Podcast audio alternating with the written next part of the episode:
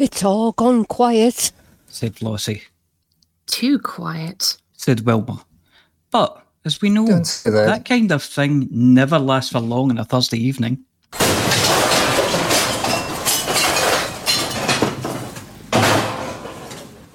Evening all. Has anyone seen that half a donut I left here last week? I've just flaming well sat on it. I'm sure it'll still be fine. It's a lot nicer than most of that stuff that Amelia eats. I'll just brush off this. What the hell is that? Wilma, what are you doing? Trying to get this big pile of rubbish off my chair. Hey, I thought it was my seat, okay? The narrator wonders aloud, why haven't I got a line in this bit? Just because. Now get on with it. The chaos continues as a voice says, our mics are live.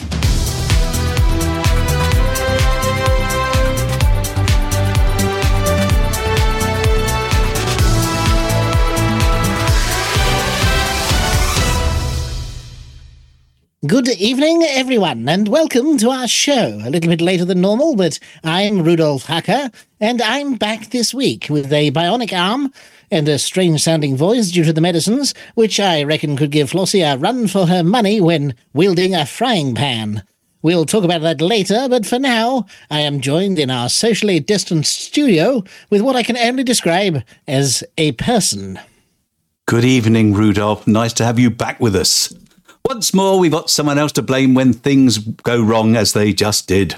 Since you've been away for so long, it'll probably help if we reintroduce ourselves. Let's go round the table. I'm Harry Balzac, and I look after all of your money. Seated on my left is... Wilma Fingerdew. I'm the one with the sultry voice and the inability to read without giggling. The chair to my left is empty. Oh no, sorry, can you sit up a bit so I can see you over the desk? Sorry, I'm the apology officer, and I'm sorry that I forgot my booster cushion. To my left is... Norma Snookers. I'm the sensible one, and the keeper of the sacred pan. Frying, that is, not bed. And to my left, indeed to the left of just about everyone, is the last member of our crew this week. She said member. Ow! I'm Lou Snookers, and I heal extremely slowly. Nope, none of you seem familiar. Let's just get on with things, and maybe it'll come back to me. What does this button do? I say, mysterious shareholder speculation as Rochester foiled. Investigative journalism, or just a load of old pudding? FTM Mustang feels the pay night. Rats in the kitchener. This time they need you.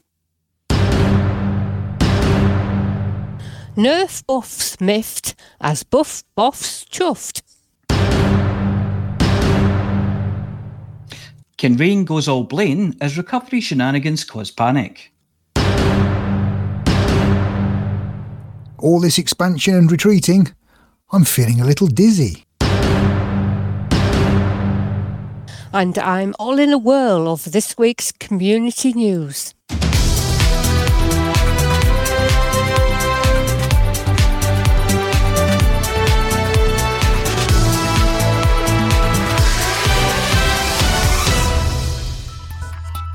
After the announcement last week that Imperial Moustache Twirler and former soon-to-be brother-in-law to the blue-haired lady, Jordan Rochester, was attempting to eat a space cow at one sitting with sauce, it appears that his efforts have been foiled by a mysterious shareholder.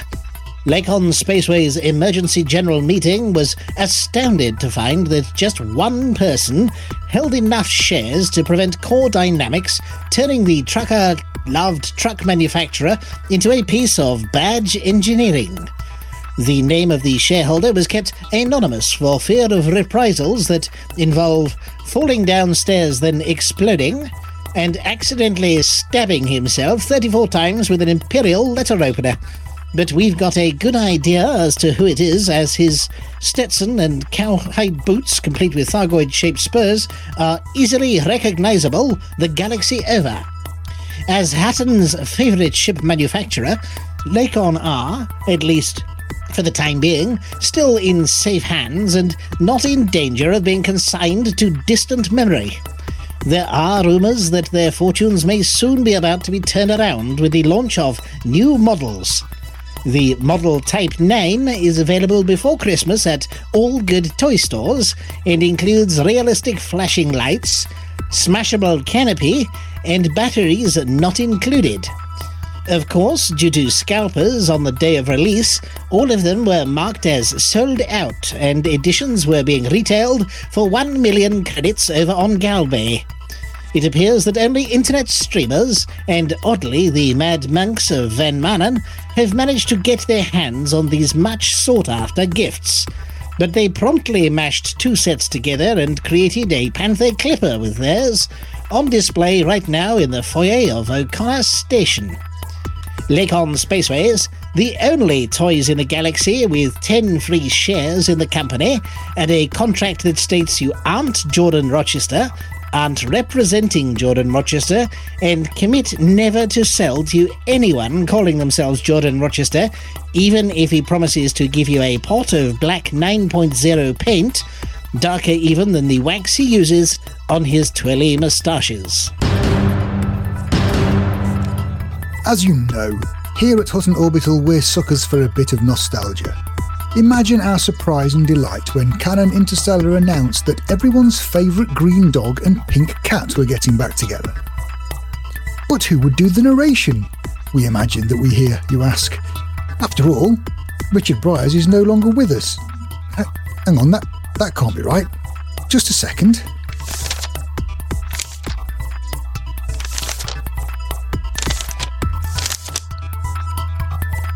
Sorry about that. No idea how that early draft got left in. Canon Interstellar, in July of this year, determined that two Class 3 gas giants in the KOI 413 system were in essentially the same orbit. Yeah, that's better. This is the right article. And checking when they will be in conjunction, they have calculated that after playing hard to get on two previous occasions, the two bodies will lock in a feverish embrace on December the 6th. Yes, that's this Sunday.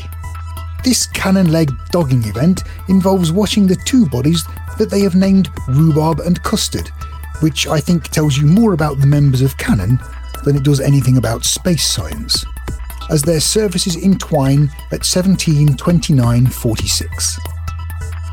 A coming together of large bodies full of hot air on a regular basis? That reminds us of something not that far from home here at the radio station. Here at Hutton, we do not condone such voyeuristic events. We will be at home, watching Snogs of Praise. Never has the expression, "a fool and his money are soon parted," been better illustrated than by Commander FTM Mustang, when he inadvertently dabbled in the mineral futures market recently. Oblivious to the unmistakable storm clouds gathering over mining operations in the asteroid belts, the hapless commander set up an open-by-order for, you guessed it, pay night.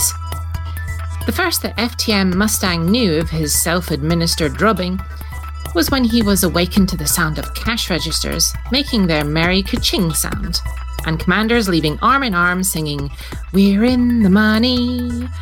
After wandering around his now-depleted vaults, staring at the empty shelves where once stood columns of credits in neat piles, he trudged out to the front of his shop and, with a mighty sigh, pulled down the shutters. The final account showed that he was forced to sell 2,000 tons of unwanted paynite at over 500,000 credits per ton loss. He claims that his investment advisor is upset by this turn of events, but we know that anyone who made this kind of mistake does not have such a guide, and that this is just posturing. Commander FTM Mustang is not bitter, however, and has vowed to make up the difference and be back in the game as soon as possible. We wish him the best, and so, if you're passing the docking bay and a rather shabby-looking man accompanied by a toy Momus Bog Spaniel on a piece of string holds out a piece of cardboard with the message, "Please help, trying to get back to my fleet carrier," give generously.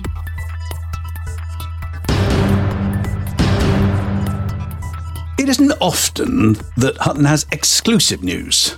With Labour Radio and Gownet pinching all the good stories earlier in the week, Super Cruise News and that Arthur chap running spoilers immediately before, and in some cases right through our show, and of course lots of willy-waving by people who have top-secret access to the Pilots Federation, intimating that they have intimate knowledge of things that are coming soon. But this week, we've got a galactic exclusive courtesy of the Fuel Rats. Coming up in a moment, Uvelia Song, Fuel Rat Extraordinaire, will be bringing us details of exactly how the Fuel Rats will be celebrating their 100,000th rescue, and will join us after the news for a chat. Now, don't worry, they've only just passed 90,000, but judging by the number of rescues they've had to do in the starter systems in the last week, the big number will be approaching very soon. We don't know yet what the celebration will involve, but we've been asked to bring some crayons, an apron, some glitter, scissors with rounded ends, and one of those sticks of non-toxic glue. Oh, and a responsible adult. Which is why Flossie's supervising the entire thing. After all, last time we had to get Nurse Wyeth to extract the crayons with a pair of forceps after Debney got hold of them. Our thanks go out to all Fuel Rats, both full and part-time, for their selfless dedication in getting so many pilots out of a sticky mess. We will, of course, be asking their representative what the record is for rescues performed on a single pilot, and, of course, who their top rat is since they started. However, get your sticky back plastic and toilet roll inners ready, as we reckon the announcement is going to be crafty. And here is Ulvelia's song, To Reveal All. Those Nordic types will do that at a drop of a hat, you know. 100,000 rescued commanders. Commanders sitting stranded out in the black, about to suffocate in loneliness under the cold light of the stars. Until a rat pops in and shoots cans of fuel, a liquid of life and warmth. These are the Fuel Rats, and they're about to hit that incredible number of 100,000 rescues.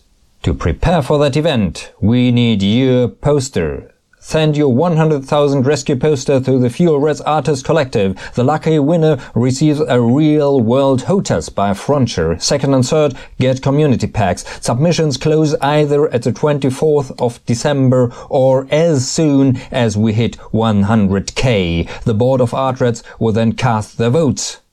Read more at contest.fuelratart.org. We are eagerly awaiting your submission. See you on the Black, Commander. This is Uvelia Song, Freck Curator for the Fuel Rats Artist Collective, signing off. With all the upheaval caused by the changes in galactic market prices for mined and traded goods over the last week, there were bound to be Nerf buffs coming out of the woodwork claiming that all of this was a dastardly plot by them to stamp their idea of balance on the galaxy. The mysterious them are claimed to be the powers behind the galaxy, the shadowy figures that control your everyday lives and are reported to be behind such calamities as not allowing multi-crew in SRVs despite there being enough room for two, and elephant butt leather. Regulators have been at pains to point out that the previous high price for pay nights and the like have caused extreme hardship throughout the galaxy, leaving stations, systems and factions impoverished and simply lining the pockets of super uber corporations as brewer. Their price capping reflects a more realistic situation where systems only buy what they can afford and at far more reasonable prices.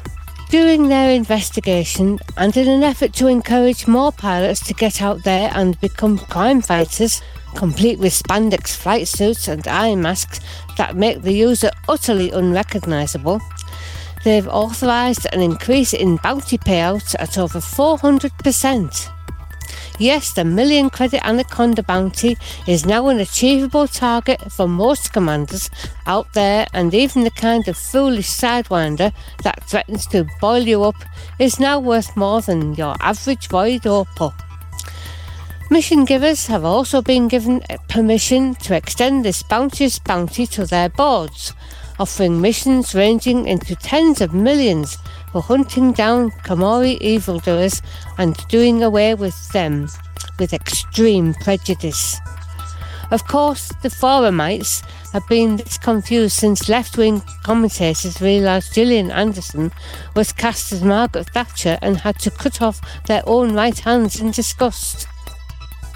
When is a nerf not a nerf? When it becomes a jolly good buffing. This radio station has been inundated with messages from well-wishers, blithering idiots blaming them for making them go out walking and then falling over and going smash, and, of course, inquiries as to the ongoing recovery of Commander Kinrain, driver of the Banter Bus and custodian of Hill Passee. As you may recall, he was set upon by forces unknown, Imperial saboteurs, and clobbered about the noggin. Our correspondent from orbiting medical platform St. Rampage the Accidentals, rest home for broken truckers, has been keeping us up to date with Kinrain's recovery. Our most recent report is that he has been confined to quarters after an incident. Commander Kinrain, never one to do things by halves, has been teaching himself the kind of skills that are most often seen being exhibited by TV magicians in stunts designed to amaze and bamboozle the viewer, and when they go wrong, at least qualify for the 100 credit prize on Truckers Do the Stupidest Things. Having been given strict instructions that, due to a faulty landing gear and gimbals on his right hand side, that he was in no uncertain terms not to attempt docking, undocking or any flight manoeuvres without the aid of a crane and a couple of burly orderlies, Kinrain has taken to changing docking pads whilst their backs were turned, leaping from chair to bed and bed to cubicle 3 without being spotted. After the first few attempts left the nursing team confused as he apparently teleported between locations, they fitted him with a personal Hutton helper to help him work out what was going on. At the most recent attempt, alarms were activated and the nursing team rushed to his cubicle where he was sitting, quite innocently, in bed with a huge grin on his face. Of course, they'd left him in his chair. Cue to very angry medical staff who have now gone to find some extra strong strapping with padlocks on it to lock him down in bed until such time as his landing gear starts working properly again. Oh, and he sends his love to all the Hutton truckers out there, and as with any prisoner, has vowed to continue his daily escape attempts.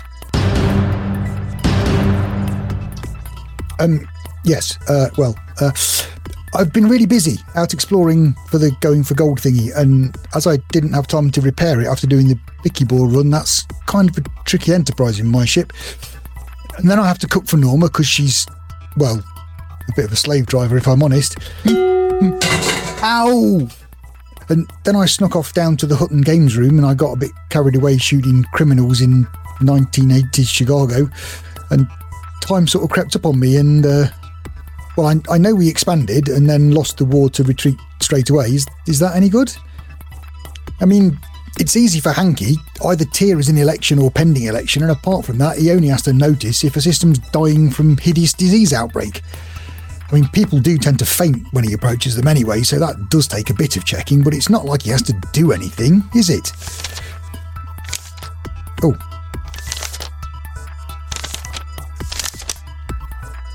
Ah, thank you, Alvin. This just in from his fluffiness himself. Oh, hang on. Snot hasn't translated it yet. Bear with me. Testicles. Torn, screwed. I can't say those. Right, okay. We have 4 systems above 60% and rising. We've just been through this. Please sort the situation out forthwith, or you'll find teeth marks on your nether regions. I think that's what he means. You've dropped the ball in Narensis. We're dropping and on the verge of a conflict, so get some serious boosting done there. Basically, do in Narensis what you've been doing in LP532-81, Van Marnenstar, PSPF-LF2 and Leuten 145-141, and vice versa.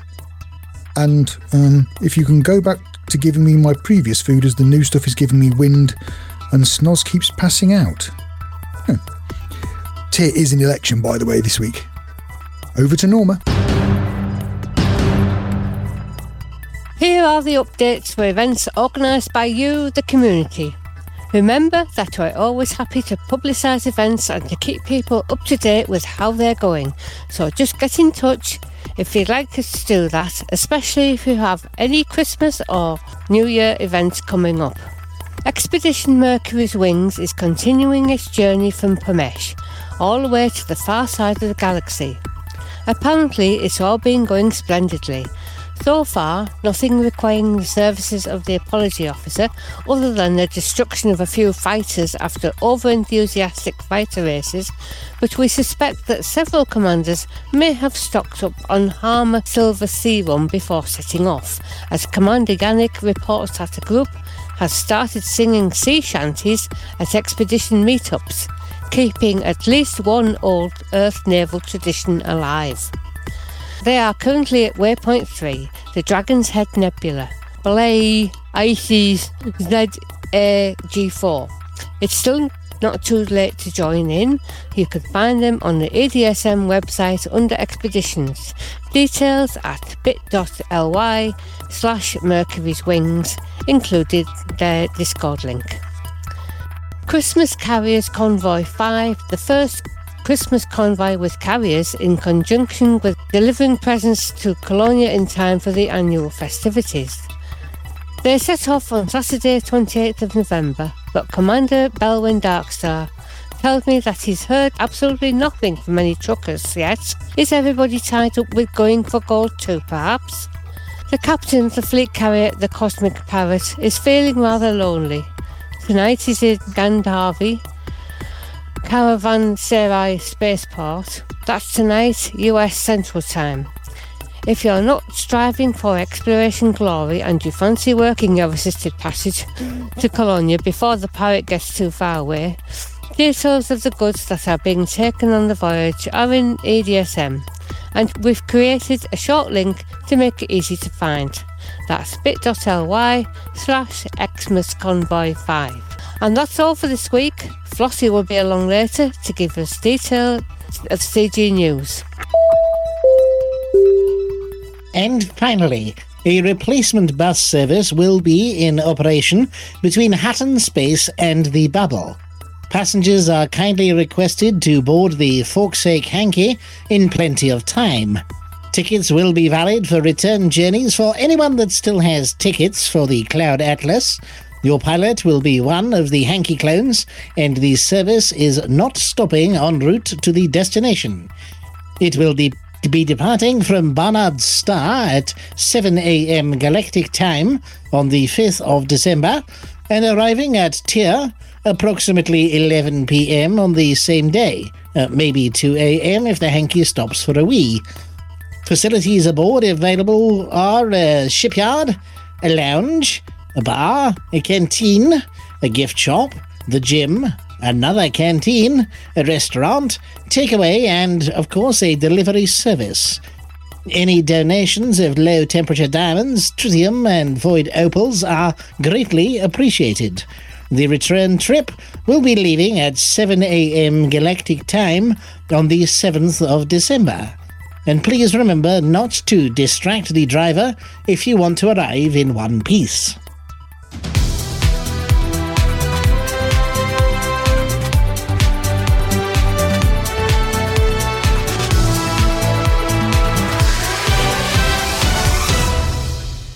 Good evening, everybody, and welcome back to the studio. Oh, my voice has recovered. That's good.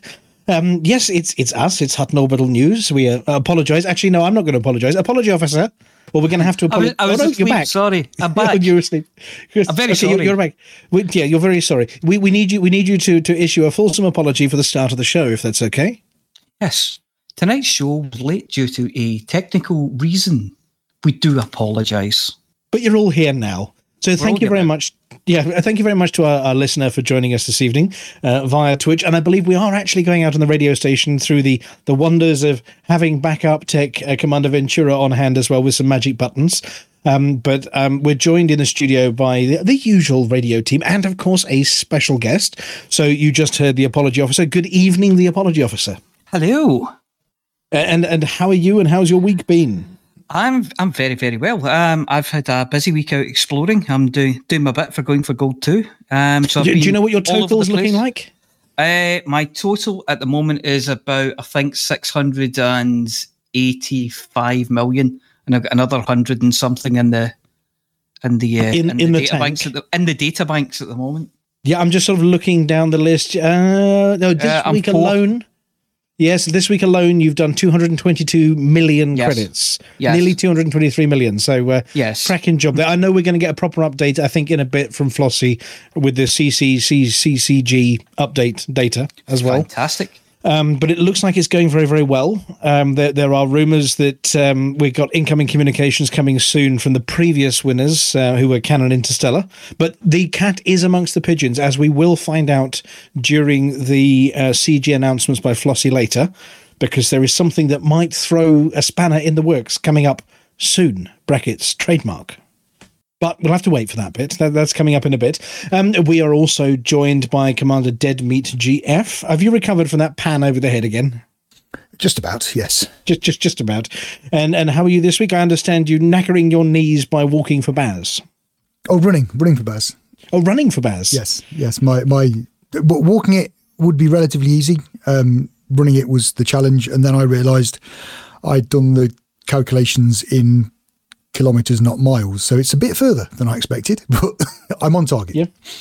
Well, I suppose it's appropriate. You should get a job. Yeah, don't you think with that kind of maths you should get a job working on any kind of Mars project? No, I think with that kind of maths I should work for the government. Well, I mean, obviously, we understand the radio transmitter currently is not working, though we're trying to hammer it into place. So those of you watching on Twitch are fine, and if you're listening on the radio, you won't be hearing a word of this. So never mind. Let's talk about them. I was going to say, you'll know the radio isn't working. The orange flashing light at each end of the pylon will have gone off. Yes, but you will need to fly an hour and a half out to Hutton to notice that, which means you might work it out by the end of the show. Hang on, is that what the orange one's for? Anyway, if anybody fancies telling the world of the world of Twitter and everything else that the radio transmitter's offline, please go to video, then that would be marvellous if there's somebody who could do that for us. Feel free to tag us on Twitter as well, which is at Hutton Orbital. So Deadmeat, of course, we have been putting stuff together for Commander Kinrain to wish him well. Yes. Including some video from you and Mr. Jester and Flossie beating things up and a few other truckers doing lots and lots of walking. He has sent us back a message, hasn't he? He did. Yes. It was for the mug. Well, that's the only answer. I think he sent much love and hugs for the. I think he was alternately sort of crying and laughing and smiling, and I mean, obviously our objective with messages to Baz is always to make him cry, which we achieved apparently. We understand that he has sent a message back, a photograph of him saluting from his hospital bed. And you think we're joking about the news articles? They have actually had to strap him down to his bed to stop him escaping. Okay, yeah, I can verify that. That's exactly the message I've heard. Yeah, because every time they turn their backs, he hops between his chair and his bed, and then grins at them when they look confused. So he is causing chaos as only Commander Kinrain can cause over in hospital, but his recovery is going really, really well. He has now been able to actually move his right leg for the first time, so he's been able to lift it off the bed, and he's got some sensation back in his right leg, so his recovery has started in earnest. Obviously we wish him well and a speedy recovery, but it is a long, difficult path, but he's having physio every day, and the language team are over there teaching him how to say "Fonk off, you Bamston, stop taking the mickey out of me," that kind of thing, a little more eloquently. And of course, all the best to Ernest. Yes. And obviously lots of love to the lovely Ali, who's been helping look after him, and to his kids who've been over, popping in every single day to check he's all right. So get well soon, Commander Baz. We also have in the studio here, Flossie. Hello. Now, you've got lots of bits coming up for your CG news and your CG news as well. Yeah. GG. Yeah. Have you got some stats on that ready for us? Obviously, the official one and the unofficial Hutton community-created community goals, bits and bobs too. I will have. Not to drop you in at the deep end there. But yes, so we've got your section coming up. And did you take part in the last one? In the CG, yes. You did, yeah? I helped to build the Federation capital ship, yeah. Ah, right. Were you doing combat for that one? No, what the heck? I don't do combat. Oh, that's just a lines, darned lines. I don't do combat. I don't believe a word of guns. It. I only fire limpets, not guns. Yes, but I've seen how hard you fire those limpets, and trust me, they hurt. She fires them from guns. Yes. Loads them into the railgun and pachoo. Yes. And anyway, sitting alongside Flossie, we do have Amelia Hawke. Good evening. Hello. Are you feeling seamless as usual this evening? I mean, the star of this show today was so seamless. It was. Everyone had their teeth in. Yes. Yes. And, of course, you're off to another one of these systems that contains a rare food stuff this evening. Yes, indeed. Off to O'Rare. Which has been around for a long time. I remember that back from, was it 1984 or whatever? I'm trying to calculate back to what 1984 was in current galactic dates, but 32 something. I remember O'Rare from, the loops around Deso and Lave and all those kind of things from back in the day. Back when they used to draw spaceships with lines down each of the edges, white lines down the edges. I remember when this was an Outburst Fields. Oh, yes. And when an anarchy system was actually dangerous. Oh, and all sorts, but I'm sure it's going to be fascinating stuff. That's towards the end of the show. And have you been mining again this week, or have you been teaching newbies as you well want to do? I haven't actually been on this week, unfortunately, but I am planning a trip with a friend out to, past Beagle Point, the other end of the galaxy and back. So that's going to happen eventually. Oh, it's lovely out there. Oh, it's a long, long, long, long, long, long way. Well, the furthest I've ever been is the galactic core. So it's going to be a hell of a trip. And we're doing it in Cobras. Oh, you're doing it in Cobras? Oh, that's very retro. I know, right? But other than that, I mean, obviously, we're not going to linger on the Tuesday thing, but you had your usual visit to the Hutton Games Room on Tuesday and shenanigans ensued. Although they were very peaceful shenanigans this week. They were, yes. Well, there are reasons for that one, which we may or may not go into later, possibly. And who else do we have? We have the Harry Balsack, also known as Palantir, also known as our favourite Sean. Hello. And how are you this week? I do understand you've been baking some more delicious treats ready for sending out over Christmas. Oh, yes, we've been getting ready for doing that and forcing you to test them. Yes, well, I've tested two so far. One of them was absolutely perfect, and the other one seems to have been attacked by the delivery man of doom. Yeah, well, did he sat in a strange envelope, so we wondered if we'd get away with it, but the rest of them we're going out to pop after licking the wrapper a few times, it still tastes the same. It just may have been viciously assaulted by the stompy feet of the postman of doom. Deconstructed, we call that. And, of course, you're on the decks this evening. Mm-hmm. And, we went to go live at the start of the show and then realised all the servers had fallen over. So we've had to go with our emergency broadcast transmitter, which is going out to Twitch, okay? So we're good. Yeah, and we'll get the audio as podcast once Norm's done his magic. So. Commander Lithobreaker says 3270 would be the date that we saw O'Rare, by the way, just to cut across you there. That's right. Because a Lithobreaker's clever like that. He can do sums. He can call up a calculator. Yes. And but before I go to our special guest, Ventura is hiding in the background somewhere, rapidly hammering things into shape. Have I forgotten anyone this week? Because, it's... No, I haven't. I don't. We're on to our special guest, I think, now, which is Commander Uvelius Song from the Fuel Rats. Good evening, Uvelius. Good evening, Commander, and greetings. Yeah, well, we heard your voice earlier launch our sort of exclusive reveal of the Fuel Rats' latest shenanigans.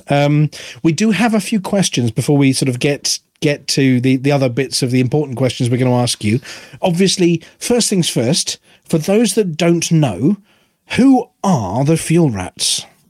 Well, we are your rescue in the dark when you run dry and when you're about to suffocate, sir. So whenever you run dry, just call the rats and the rats will come wherever you are, whenever you are. That's our service. Yeah, I mean, your slogan obviously says all about it. We've got a question about your slogan in a minute, but I'm going to ask the first question, then my co-presenters here can take one each. We did have a few come in. So, Fuel Rats, what made you choose the rat instead of another creature? Maybe a platypus or a fuel hippo? Hippo's mine. But the rat is now the only animal for this, of course. But for a longer explanation, our founder, Surly Badger, said that originally he saw a little rat in the Australian bush with a stack of jerry cans in the middle of the desert, so you know, old earth and stuff like that. And that little rat had actually a sign hanging around its neck, I think, which said, "Feel cheap." And he found this so cool that, well, he decided to call us the Fuel Rats. And here we go. Actually, when I did some research on this, he admitted under torture of Snickers that this little rat was in fact in a cartoon of an ancient sort of war that happened sometime in the past. And, well, in this cartoon, this little rat was just carrying fuel around and saying "fuel cheap." So here we go. So next time you see a badger looking very strangely at an ancient rat, you know what you're looking at. You're looking at the very origins of the Fuel Rats. So should we say, Deadmeat, would you like to ask our guest the very next question? I would. So I just had to move away so I didn't type in the script. You in the deep end there. Well, I realised if I press my button to talk, I would start typing in the script, and that never ends well. No, never ends well. So, yes, which one? Which one are we on? We're on the second one. Yes. You're slogan. But yes, we've got fuel. You don't. There are rumours that the marketing firm that came up with that were paid in void opals. Is there any truth to this? Yeah, so people believe, but the story is a bit different. You know, we serve fuel whenever we can and wherever we can. In this case, the client did a fake code red. You know, when a code red calls, it means that a client is on emergency oxygen. Actually, this client just faked this call, and you know, rats are creatures. We help everybody, well, mostly, but I won't say we didn't help him. Let's say went code red later for unknown reasons, and let's say, well, we offered him some nice fuel, so some more oxygen in exchange for the nice slogan, if I may say so. So a case of code red turned to a code brown very rapidly, at least for the naughty pilot. Well, they had some surprises, but as I said, that's just, well, talk, you know, just talk. Nothing. Fuel rat banter. Okay, well, Flossie, obviously, as our resident Hutton Trucker / Fuel Rat, part-time or full-time on both, do you want to ask the third question of our guest? Yes, popular legend says that you're never more than 10 light years from a fuel rat. Is this true? No. Why, just try. Yeah. Well, so we just run the tank dry, and we'll just see whether there's a fuel rat nearby, just waiting with a hose, especially to top you back up again. Suddenly, just try it. I mean, the only thing you can do, okay, you could explode, but our success rate is pretty high. So, well, try it. But no guarantee. If you suffocate, well, that's your problem. We will take your belongings, okay, and well, sell it for Snickers, maybe. Yeah, I would say more likely 10 minutes from a fuel rat. Well, so Snickers, known to those of us who are slightly older as marathons, which is what it sounds like you have to do to get some of the further flung commanders who got stuck somewhere beyond Beagle Point. So, Amelia, would you like to ask the final question before we talk about the exclusive reveal? Yes. So we've heard of the Hull Seals, an unrelated animal helper. But have you considered any new divisions like the limpet chickens or the rare rabbits? Oh, well, other animals, we couldn't touch that, could we? I mean, let them have their fun. If the chickens want to run the show, they might do something there. But, I mean, we are the Fuel Rats, and, you know, we are almost celebrating, you know, that big number we will speak about. And I think, well, that fits into our pockets. We don't need more. Completely, content with it. It's fine. No grounds is required. There is an opening in the market for these other ones. I think you ought to copyright those ones, Amelia, the limpet chickens. I mean, they sound perfect things for a Hutton Trucker. Oh, I've flown all the way to Hutton Orbital and realised they don't sell limpets. Has anybody got some? That'd be the limpet chickens. I see a future for this enterprise. Yeah, or I've gone mining and oh goodness, I've forgotten my limpets. Just call the limpet chickens. Oh, I'm always doing that. Yeah, you're stuck in a combat zone. What with the combat wombats? Oh, the combat wombats. No, they do exist, I think. Those guys. They're very good at the game of WOM, we understand. Okay, on to the reveal this evening. Thank you very much, Uvelius, and of course the Fuel Rats for giving us our exclusive this evening. So we are led to believe that you are rapidly approaching a magic number in terms of the number of rescues you've done since you started. Indeed, you are. You want to Which is... the number? Drum roll. So what are you at, and what are we heading for? Well, I can just say it has a 1 in front. Yeah, and then there comes a 0.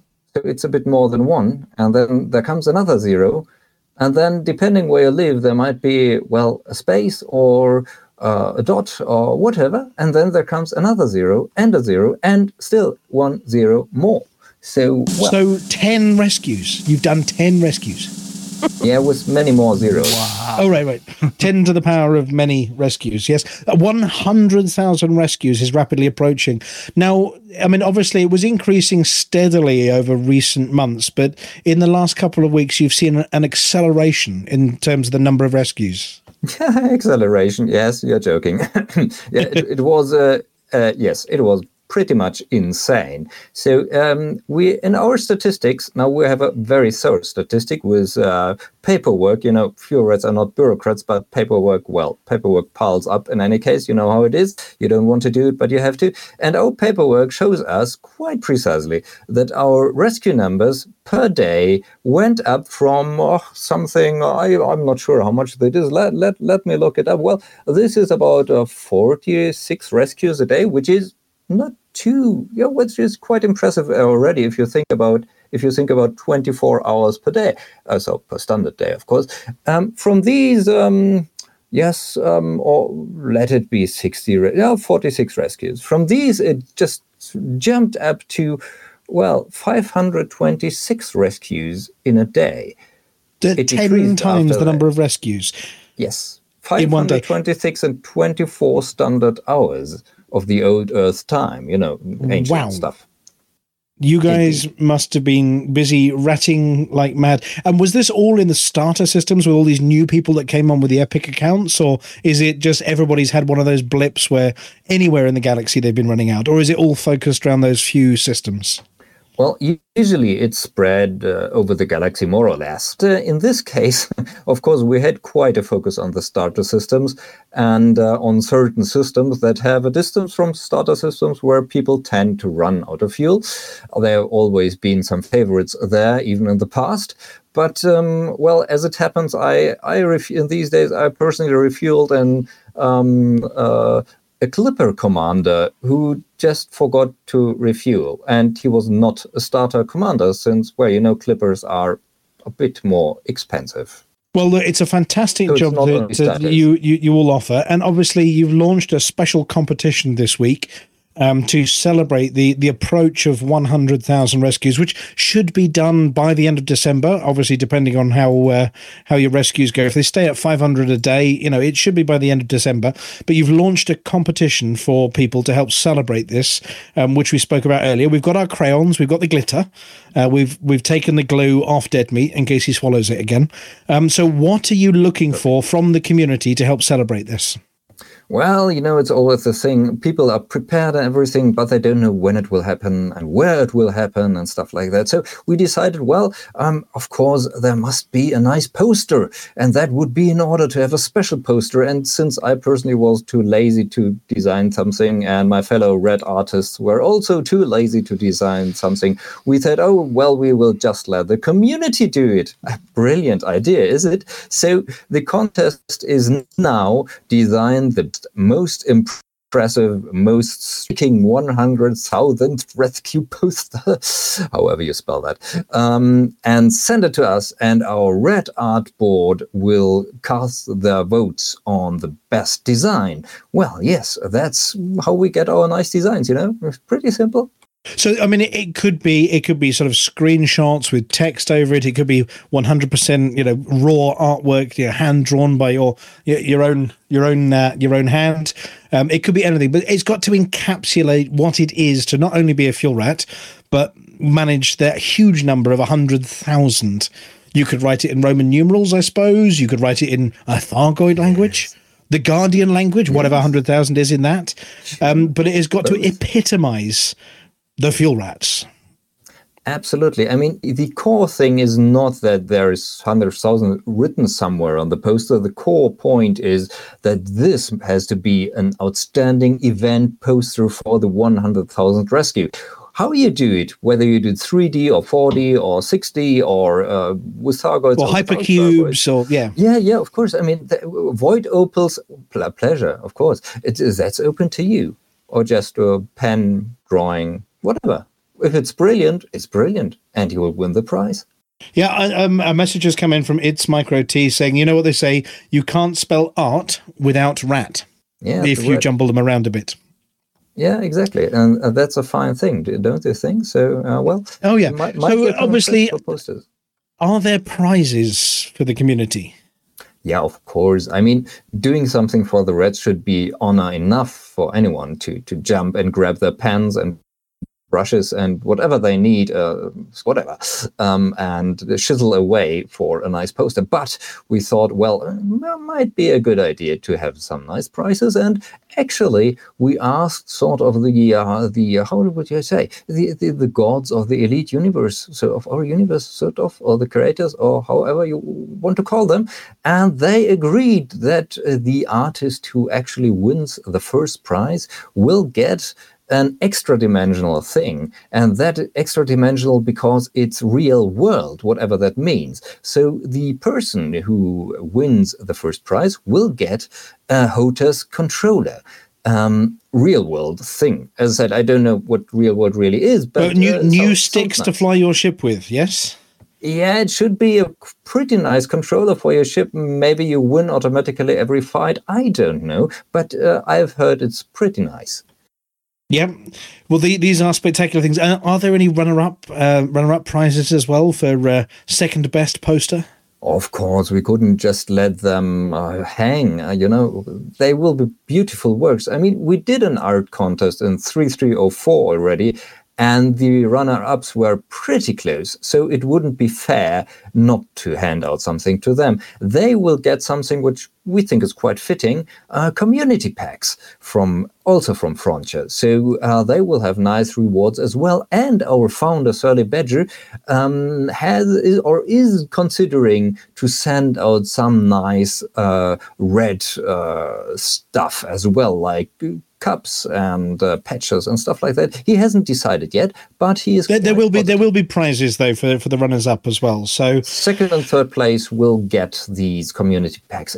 Okay, and where to find out information on the competition? Where should they go when they dial up their sort of the gal web and type in an address? What address should they type in to find out information and to make their submissions?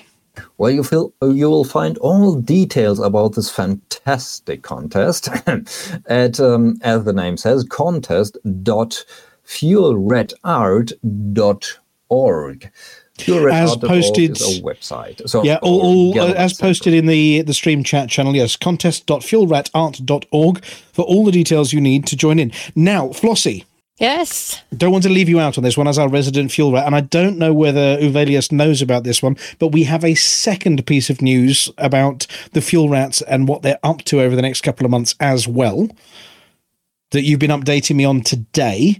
Because, oh, yeah, of course, yeah. Now, I don't know whether Uvelius knows this one, but last year, Hutton Truckers sent an expedition down to the Antarctic over on Old Earth, and the crew of this expeditionary vessel took with them a couple of Hutton mugs, which they took all the way down to a base in the Antarctic. The base was refueled with an awful lot of... the stuff they need, just the foodstuffs, but also the fuel they need for powering up all the science experiments. They took part in science experiments, they did the refuel, and then they came back. The entire crew signed the Hutton mugs, and they came back to the UK and were auctioned for charity. But we have news that even though that ship has now been decommissioned, they have launched a new vessel. The Australian Antarctic Survey have launched their new vessel, and there will be a Hutton trucker on board it as mission leader again. But this time, we're not sending a Hutton mug. What are we sending, Flossie? Sending a fuel rat mug. We're sending some fuel rats goodies down to the Antarctic. Yeah. So we, Uvelius, I don't know whether you knew this one, but we're actually sending some fuel rats equipment down to the Antarctic as part of a refueling expedition via ship through the southern seas for charity. And the team are going to be videoing and photographing the fuel rat expedition to the Antarctic for us. All the details are going to be available via the Hutton Twitter page and the Facebook page as well. And we will, of course, be tagging the fuel rats in any photographs we have. So, yes, the fuel rats are an honorary part of the expedition down to the Antarctic with some of their goodies as well. That expedition is also being joined by Canon Interstellar. Now, we know that Palantir, Harry Balsack, is familiar with LCU and the shenanigans of the Canon Interstellar team. I have had my hands dirty, yes. Yes. Now, they've been sent a few bits and pieces from the scientists as well to go with the science part of the expedition. We understand that might include some foodstuffs, also known as their indestructible cheese they make over on the Gnosis. Don't know whether you've seen that cheese yet. Yeah, they say it's made from chickens, but I'm very suspicious. We're not going down the route of that joke. But yes, so the fuel rats will be joined on the expedition by Canon Interstellar as well. So it's not Hutton goodies this time. It is fuel rats and Canon going down to the Antarctic. And we will be following it with interest. Uvelius, obviously, will send you some details so you can share with the fuel rat team. And Flossie is going to act as a bit of a liaison to you as well, hopefully, to tell you what's happening to all of the fuel rats goodies that are going to the Antarctic. Yeah. That's a brilliant news. Yeah, it was exciting last time. We learned all about growlers. And we're not going to explain what a growler is here.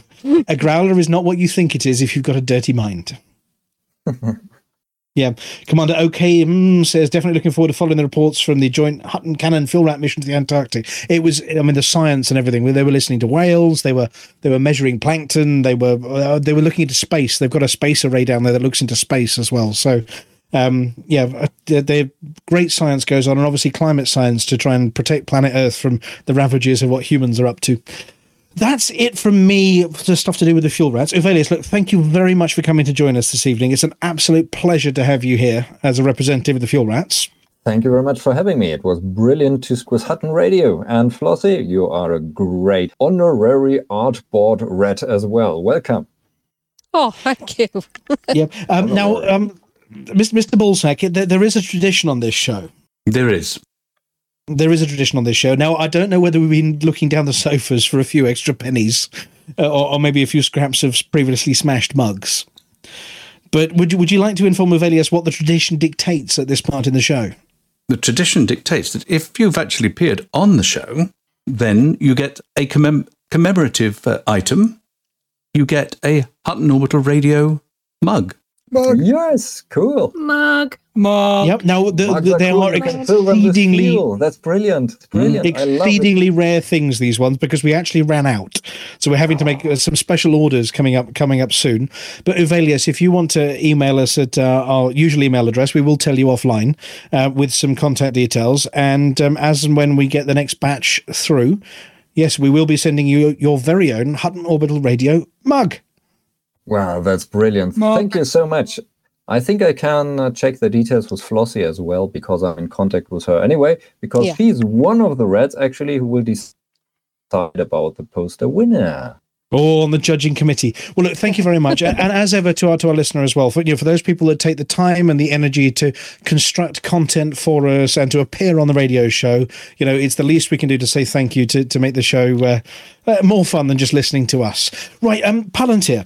We better move along. Now, Uvelius, you're welcome to join us for the rest of the show. Feel free to take the comfy chair in the corner of the studio and join in for the rest of the show. A lot of the rest is sort of all ready to roll. But, you can listen in here, and we may come back to you if you want to hang around and ask a couple of questions. But, do feel free to hang around in the studio while we do the rest of the show. Thanks very much. I will have to leave, in a bit. I will stay. I will stay around a bit. Well, stay for the Galnet News Digest at the very least, because, Beetlejude and Wotherspoon their take on the universe is quite special. Right, I'm handing over back to Harry Balsack now. Do you have any more from the banter bits before we move on? Just a quick thing, why don't you just give people a very brief update of what happened to your arm after we sent you home last week and had you all stapled up with... People have seen pictures of your bionic arm... that you turning into Maximus Prime or Minimus Prime in your case, but Minimus, yes. Well, yeah. I mean, after credit mine. Yeah, the 600 credit man. Yeah, the scrap that we found at the orbital has been beaten into shape. Yes, unfortunately, I went out for a walk to video for Baz and slipped up and smashed my left arm in numerous ways. According to the doctor, it is a significant injury, which basically means they had to sort of stick my arm back together again. But I went into hospital and they've given me an exoskeleton on my left arm. So I now have, I look like, I don't know, a cross between the Winter Soldier and something Heath Robinson on my left arm now. And yes, I've got 12 weeks of recovery before my left arm works again, where I've got to wear this sort of awesome looking brace. I am speaking to a few people about having it adjusted to look like some Mandalorian armor. You know, it shoots flames out of it and all sorts. But Litho Breaker reckons you should be Optimug Primarch. Optimug Primarch. Optimug Primarch. Yes, that's the one. But note to self, though, when you go to bed with your bionic arm on and you roll over and put your arm under the pillow and then put your head down hard, you do realise that it is solid metal and hurts a bit. So I have brained myself a couple of times. Yeah, well, that too. I've brained myself a couple of times with my bionic arm. So but it's healing up very well. And apologies for not coming on the show last week. I was given some really, really good drugs, and there was no way. There was just no way. Were you not here? Were you not here? Sorry. We plain forgot to notice. You're rubbish, you are. Anyway, Deadmeat, there's one more announcement, I think, before we go on with the rest of the show. There is. There's a Kickstarter for the Gorgon's Lock, and we mentioned that last week, I believe. And it's live. It's live, and there's a massive, massive link. Am I going to have to read that whole link? Yes, this is why I've given it to you. Okay, so www.kickstarter.com/projects/fantastic books/the-gorgons-lock-save-your-souls-defeat-the-gorgon-queen. There's a trading /, which you may or may not put. It's up to you. I think that may be a code, you know. There might be it's a code for please buy our book. Click here. but yes, so Fantastic Games /books/ Fantastic Stuff Publishing. Yeah, I've launched a Kickstarter. There are already 4,000 credits to their 15,900 credit goal as well by 89 backers. There are videos, pictures, all sorts, artwork up on the Kickstarter page, and we wish them all the very best with their Kickstarter campaign. I'd just like to point out as well that for those of you who aren't in the Twitch chat and haven't got the link there and are working from the beautifully read link, they do not put the correct apostrophe after Gorgon in the link. And it's your, as in possessive, not the you are. Yeah, and by Locke, we mean the apology officer flavour of Locke. Not the padlock. I wouldn't drink an apology officer flavour lock. Yes. But yeah, so we wish them very well. The link has been pasted as well. Right. I think I'll hand over to the apology officer now to introduce the next bit. Yep. Okay. Well, we are getting ready for the Beetlejuice and Witherspoon Balloon Animal Act, where they twist and use into all sorts of interesting shapes, and we clap at the end, even though it always looks like a dog with funny shaped ears. But before that, we got a tune from Commander Vex, who says he composed it whilst flying his Type 9. My fellow truckers, I give you Commander Vex and Eye of the Trucker.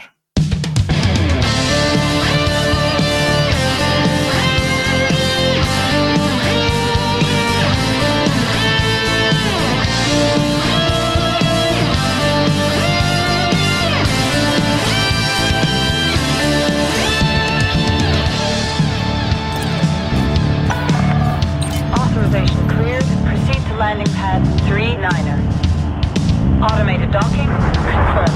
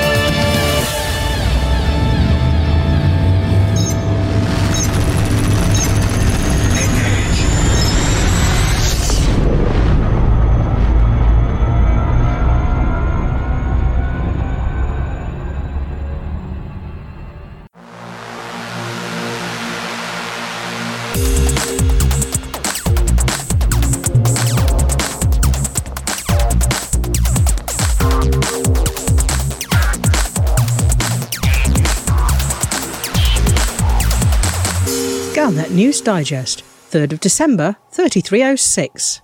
We read the news so you don't have to. In this week's news, Federation wins the arms race. Alliance stirs up tension with Thargoids. A broken record. Imperial bobblehead withdrawn following safety concerns.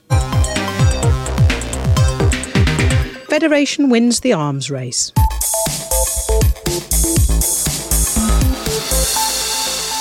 The Federation has narrowly outstripped the Empire in its race to create more capital ships in the face of increased border tensions and the continuing threat of terrorist attacks. The new Farragut battlecruisers are expected to start patrolling Atropos, Iman Khabar, LHS 143, LFT 367 and the Hutton Trucker system of Wolf 25 within a few days. A smaller number of Imperial Majestic-class interdictors will be patrolling Chimichilo, Oranica, Theta Indi and Zelano. Both the Federal Congress and the Imperial Senate have increased spending on military operations, with ground forces a special focus. Alliance stirs up tension with Thargoids.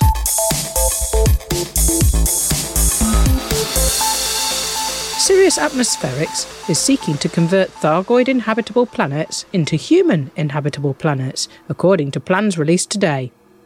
In an Alliance-sponsored deal, the corporation is seeking to terraform ammonia worlds in the Coalsack Nebula to be suitable for human habitation, risking causing further tension with the Thargoids of that region. In the initial phase of the operation, the corporation is gathering as much exploration data as possible to help it identify the best candidate planets for terraforming. Speaking yesterday, a Pilots Federation spokesman said that the Thargoids do not have a home in any particular part of the galaxy, instead inhabiting witch space. It was therefore reasonable, he reasoned, to evict Thargoids from planets they do not inhabit for the benefit of humanity. A broken record.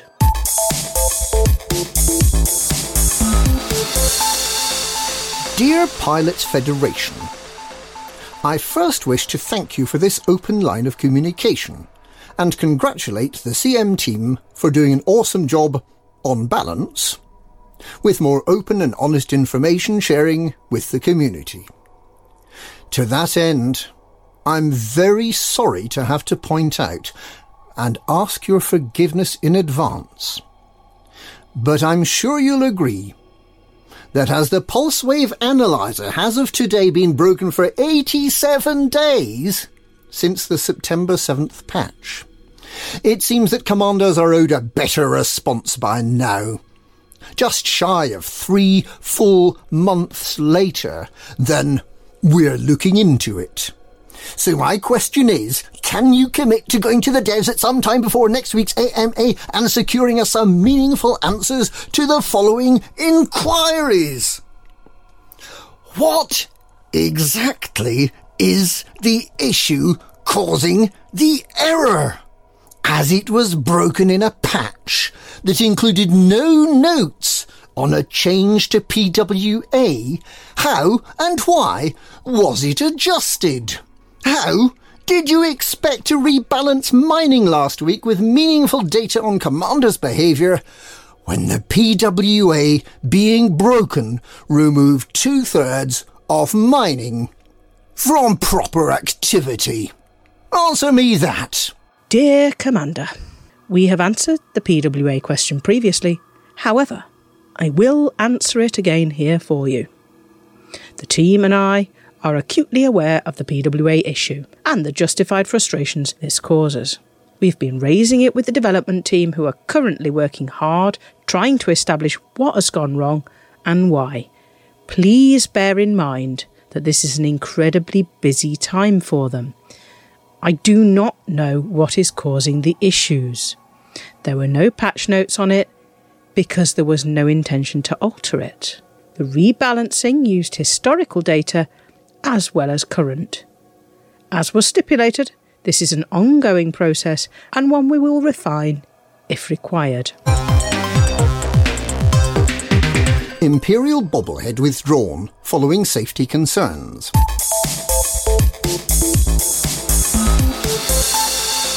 The Pilots Federation says that it's been forced to stop testing of a new bobblehead after a number of ships sustained severe damage during testing.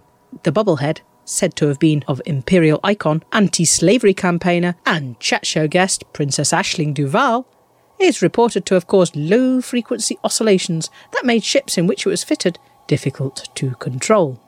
The problem is reported to have affected mainly smaller vessels. However, during tests where 5 of the bobbleheads were fitted to the dashboard of an Imperial cutter, the canopy developed a number of worrying cracks where the bouncier parts of the bobbleheads were repeatedly slapping against the glass. Perhaps surprisingly, there has been a backlash against the Pilots Federation's decision to withhold this particularly bouncy cockpit embellishment, with many commanders protesting that they would gladly put up with their ship jerking around erratically and with the massive cracks in the canopy, if only they could have a small plastic model of their beloved Princess Aisling to vigorously keep them company in the privacy of their cockpit. And that's this week's Galnet News. Galnet News. We read the news so you don't have to.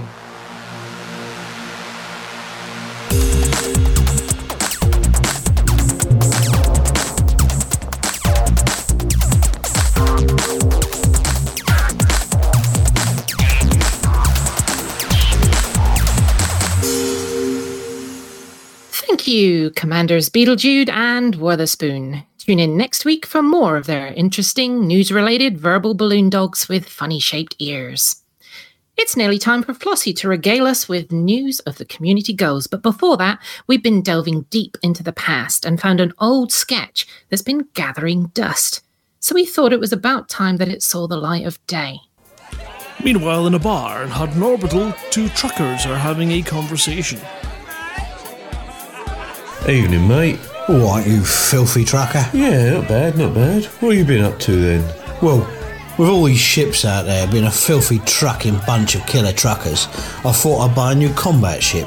What, you giving up trucking, have you? Well, I thought I'd give it a go, you know. You've got to have a go, don't you? Yeah, right on, Commander. Don't you start that again. So, what'd you buy then? One of those vultures? Nah. I bought one of them Federal assault ships and went out tooled up for trouble. Wait, I thought the feds didn't like you after that incident in the bar. No ranking? You filthy trucker. Nah, I went to one of their stations, right, and went to buy one, and the jumped up filthy trucking son of a trucker said no. What? What'd you do?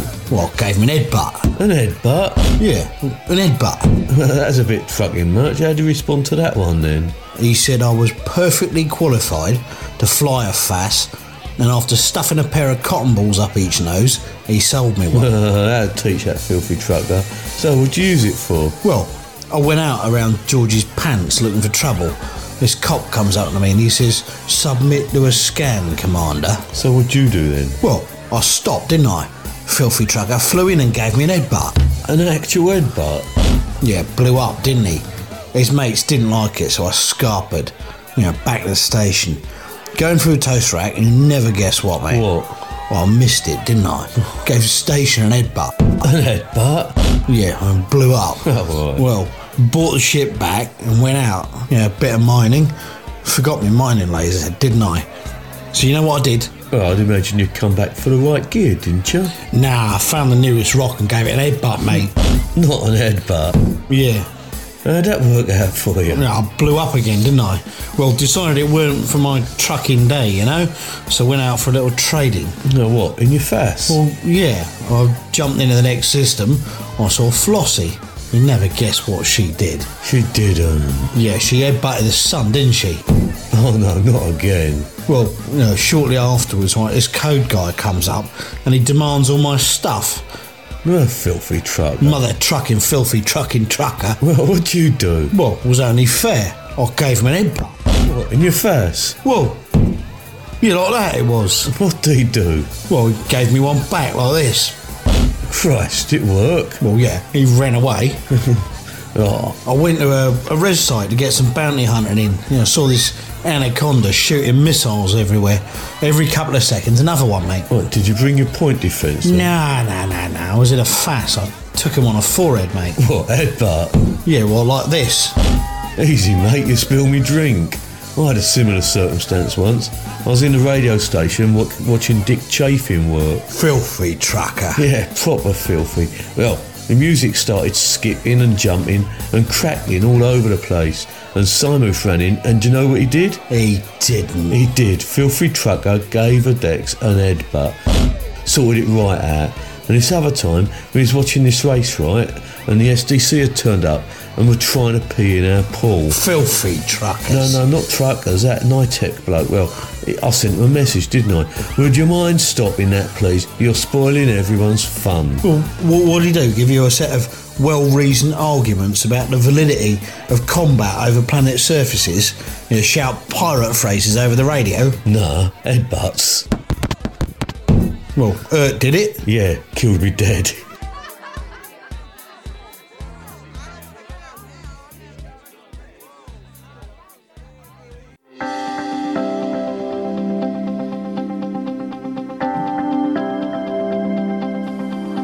It's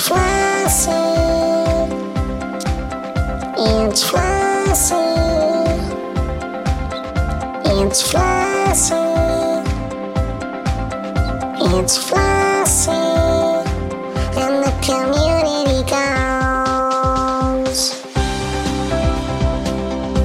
Hello, Flossie here with this week's Community Goals news. First tonight, we've got news of the CCCGG, or Community Created Community Gold Goal, to bring exploration data into just about anywhere, as long as you're a hut and trucker.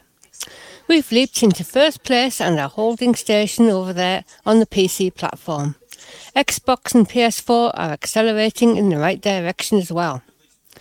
Starts so far are... Well, this week, Shoreside Customs is in first place with 1 billion credits. Montgomery Python, with nearly 1 billion credits, is in second place. And Suavus, with over 800 billion credits, is in third place. And Loose Knockers, 263 billion credits. And Marco, 2612, with 222 billion credits. And overall, in first place is Chicks, with over 72 billion credits. Montgomery Python with over 5 billion, Suavus with over nearly 2 billion, Shoreside Customs over 1 billion, and Marco 2612 in 5th place with over 800,000 million. And the exploration total so far is 87,674,244,884. The top 20 commanders have all breached the 100 million credit mark. The CCCGG will run until the 7th of January, when we hope we'll be lifting the trophy. And now on to this week's new CG, which will, if anything, probably help our current going for gold. Support Sirius Atmospherics Initiative by providing Ammonia World exploration data. Sirius Atmospherics has requested help from independent pilots to provide data on Ammonia Worlds for terraforming purposes. The subsidiary of Sirius Corporation is working in partnership with the Alliance to establish colonies within the Cossack Nebula and to identify sites of commercial and scientific interest. Dr. Maximilian North, Sirius Atmospherics Project Director, outlined the requirements. We have developed revolutionary new terraforming procedures for terrestrial planets with ammonia-based atmospheres.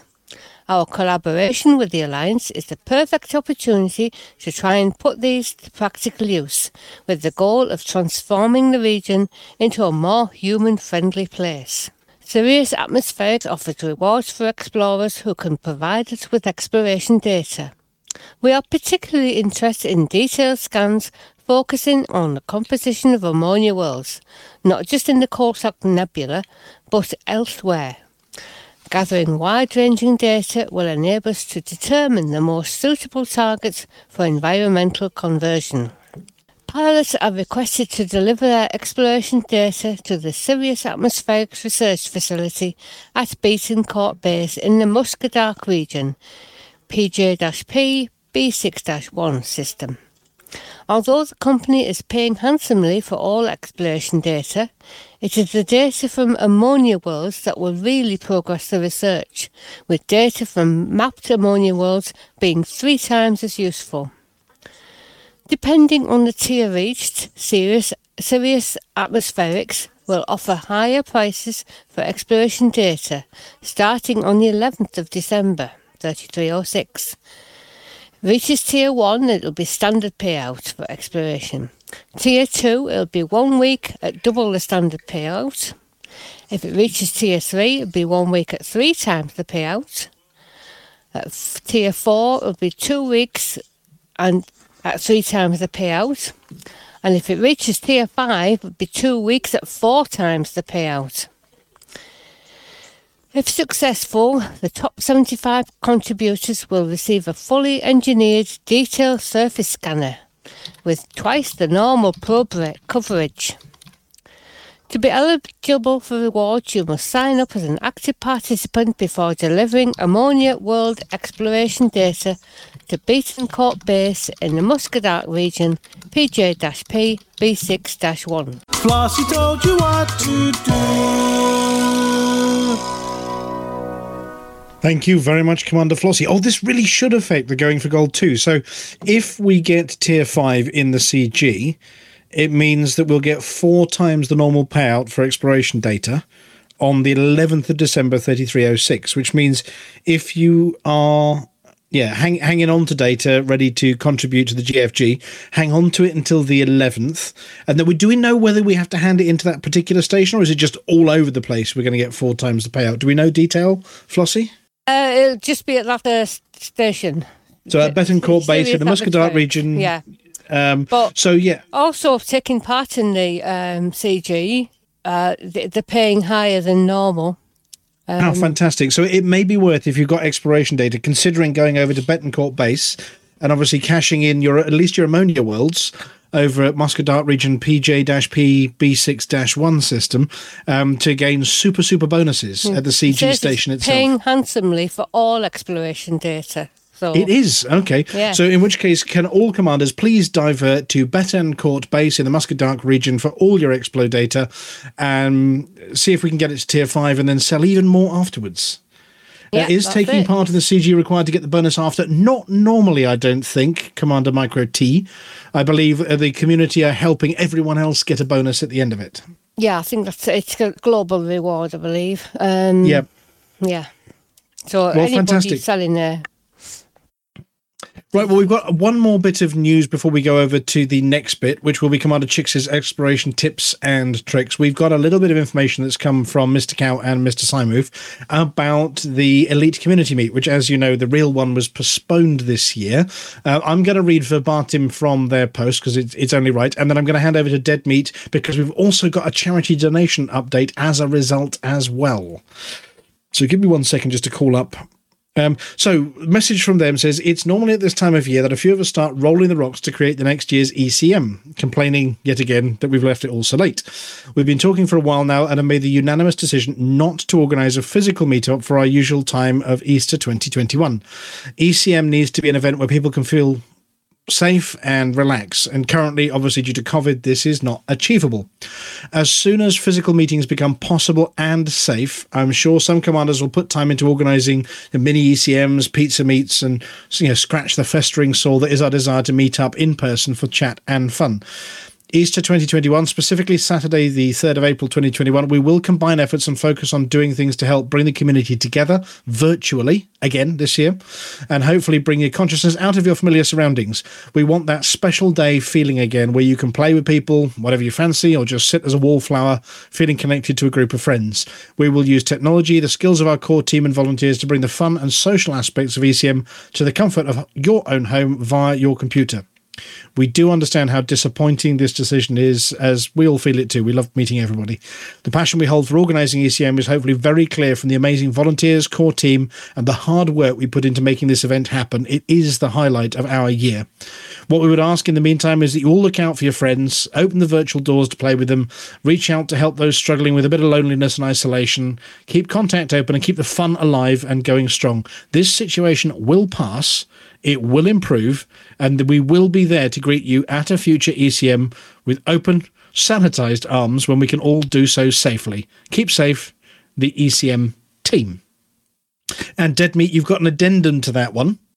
Yes, which I put a link in. I woke up in time to open the link as well. So after making the decision not to pursue a physical meet for ECM in 2021, we requested and received a full refund for the Cambridge Chesterton Indoor Bowls Club.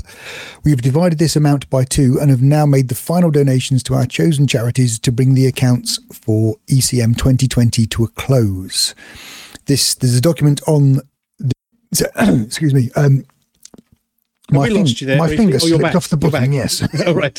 So, yes, the documentation for the accounts are downloadable for anybody who wants it. But I've just put a link in for the chat channel as well. Very good, yeah. So the donations in total were £6,455.96. Yep, we had done £5,400 to date, so as of this week, we've added an extra £527.98 each. Each to Special Effect and to Hearing Dogs, yeah. So thank you very much, the community, for all the generous donations. We always do hold back a little bit of a float to enable us to do the next year, but obviously with it not happening, the venue have been very good and return that to us. Obviously, we showed commitment to them by keeping it all in there and keeping it all open just in case we could run next year, but all very amicable, and it isn't going to happen in the spring, so they have returned it, which is very, very good of them. And we've been able to donate all of that money to charity, which is absolutely wonderful. So an extra £1,000 to charity this week, thanks to all the truckers and truckers' friends and ECM friends out there. So thank you. And I'm going to miss seeing you all in person. Really, actually, I am. Yeah. But we're going to do it virtually. Anyway, talking of doing things virtually, it is time for the last part of Commander Chicks's Exploration, Tips and Tricks. Good evening, Chuckers, and welcome to the 4th part of my trilogy, Exploration, Tips and Tricks with Commander Chicks. So you scan systems until you're seeing double, your fingers are sore and raw and you're hot-ass, and you're having dreams about scanning HMCs in your sleep. All that lovely cartographic data snugly tucked away and safely in your bulging databanks. But remember, truckers, there's no problem in space that you can't make worse. So here are 6 things that are most likely to kill you and how to avoid them. First, neutron stars. Serious explorers just avoid these. No, really. They don't net you much in the way of cash, 20,000 credits or so, more than main sequence stars, but still stellar peanuts. They're pretty to look at, I'll admit, but at best they damage your ship and at worst they kill you. Neutron jet cones are like rickety fairground rides and mopeds. They're fun to ride until it all goes Pete Tong and ends in tears and the rebuy screen. So if you must dabble in neutron cones, do it on the way out when your data banks are empty, not on the way back. It'll only make you cry and feel foolish. Just simply turn off non-sequence stars in your galaxy map and you'll never encounter one. Second on our list of calamities, high G planets and Class D thrusters do not mix well. Yes, you'll regret the weight saving you made on those feeble D-rated thrusters as you helplessly plummet planetward, watching your altitude increasingly decay no matter how manically you waggle your joystick and mash the reverse thrust button. Right, Flossie? Just stop all that panicky nonsense, sit back in your pilot's seat and reflect calmly as you spread yourself across the planet's surface like human marmite, losing both your ship and all that lovely data. As the sweetness of your 80-plus light-year jump range is tempered by the rebuy screen of bitterness, just remember that those tiny Class 3 shields and Class D thrusters will not save your Explorer Conda from a high-G world. So if you find yourself in need of some materials for synthesis and decide to pop down to the surface to pew-pew some rocks in your SRV, first check the gravity of the planets in the system map or in the planetary approach heads-up display. It's right there, right in front of you, so there's no excuse. Killer number 3 won't occur often, but when it does, you'll be glad you packed a spare flight suit. Jumping into a system is normally fine, even at maximum speed. Just roll your ship, pitch down to avoid the star, while simultaneously hitting the honk button and fuel scoop away. It's automatic. You can do it with your eyes closed. But once in 1,000 jumps or so, that flash over your shoulder will tell you that you just jumped smack in between two stars. Your canopy will fill with a fiery stellar hell, accompanied by warning alarms, flashing lights, and covert statements of the bleeding obvious about your ship overheating. Smokes and sparks will rise from your instrument panel, accompanied by an acrid burning smell from your graphics card. Then you'll explode and die penniless or crispy. But it doesn't have to be this way. Just have a heatsink handy. I find the best and quickest way is to set your second fire group to launch a heatsink on primary fire. I prefer this safeguard as I sometimes suffer from negligent discharge. I mean of heatsinks, of course, which happens when they are assigned only to a single key or switch. Making them a two-step operation prevents this. Yes, you can synthesize more heatsinks out in the black, but they require manufactured components which are hard to come by out there, so use them sparingly. If you can jump in at maximum speed, roll, pitch down, recognize your impending fiery doom, switch fire groups, launch a heatsink, switch back fire groups to honk the system, and all before you have finished fuel scooping, you truly are a certified steely-eyed elite explorer. Now try SCE to AUX. At number 4, Stellar Phenomenon can be nice to look at, but can also be bloody dangerous. So you spotted some weird object on your scanner and you drop out of Supercruise to take a look. You'll make 50,000 credits for scanning the first of each type in each galactic region and 2,000 credits thereafter for repeat sightings. To scan them, you need to get close enough to use your short-range composition scanner, and this is where it can get tricky. Many of these objects rotate, and the unwary commander could get swatted in much the same way as the noob hammers of some Coriolis stations in the bubble. Also, if like me, you confuse your reverse thrust with your boost button, because you hardly ever use them in the black, you'll probably ram the thing and you'll lose. This is the moment you realise three things. These objects are solid, 3A shields are largely ornamental, and that adrenaline is a nasty shade of brown. Be careful around these things. Penultimately, pirates. Not the jolly singing Gilbert and Sullivan modern Major General types, but the mean-spirited, I've come a long way for what's in your cargo hold type, sporting scars, badly spelled tattoos, eye patches, who are only too keen to give your cargo hold a jolly good rogering. So make yourself less attractive. I mean your ship, not you. Several decades of late nights and hard living has done that for most commanders, so you don't need any further advice from me on the matter. Don't fit any cargo racks, so you can't carry any cargo. If you've got nothing to steal, you won't get robbed, and it'll maintain your jump range. Don't bother picking up cargo on planets, as the attention it draws on your return isn't worth it. Why risk billions in Carto data for a few thousand credits, weighing in some random junk you happened across on a planet's surface that you've aimlessly carted around for the last 20,000 light years? The chances are it's either illegal, stolen, or both. All of which can get you killed by the first system authority ships you encounter in faster, better and more official ways. Carrying weapons out in the black is pointless. Most of the time there isn't anyone to shoot at, and on the rare occasion that there is, they'll have bigger and better weapons than you and more of them. They'll also have more shields and armour into the bargain. So just run. If you get caught, submit to the interdiction and then run. The chances are you'll have a much greater jump range, so even if they try to wake scan you, they'll never be able to follow. Use your jump range near the bubble to get into an occupied space on the way out and into a nice safe station on the way back. Don't loiter in bubble systems and invite attention. You aren't equipped to deal with it other than by running away. Lastly, docking. While not as redonkulously difficult as it was in our galaxy's dimly remembered past, nevertheless it still prevents the final hurdle of doom for any weary explorer. You can land manually, of course, but if you've been in the black for any length of time, you'll be rusty. So will your docking computer if you have one. Make sure you restore its integrity to 100% using your auto field maintenance unit in the right-hand menu panel. You did fit one, didn't you? It's been a while since you docked, so take your time. Not until you hear the reassuring thunk of the docking clamps and the "Welcome to the station, Commander" from that jolly northern woman are you finally home. Now it's time to hear the reassuring tinkle of ice in a glass and the fizz of your first mega gin and tonic, accompanied by a percussive, soothing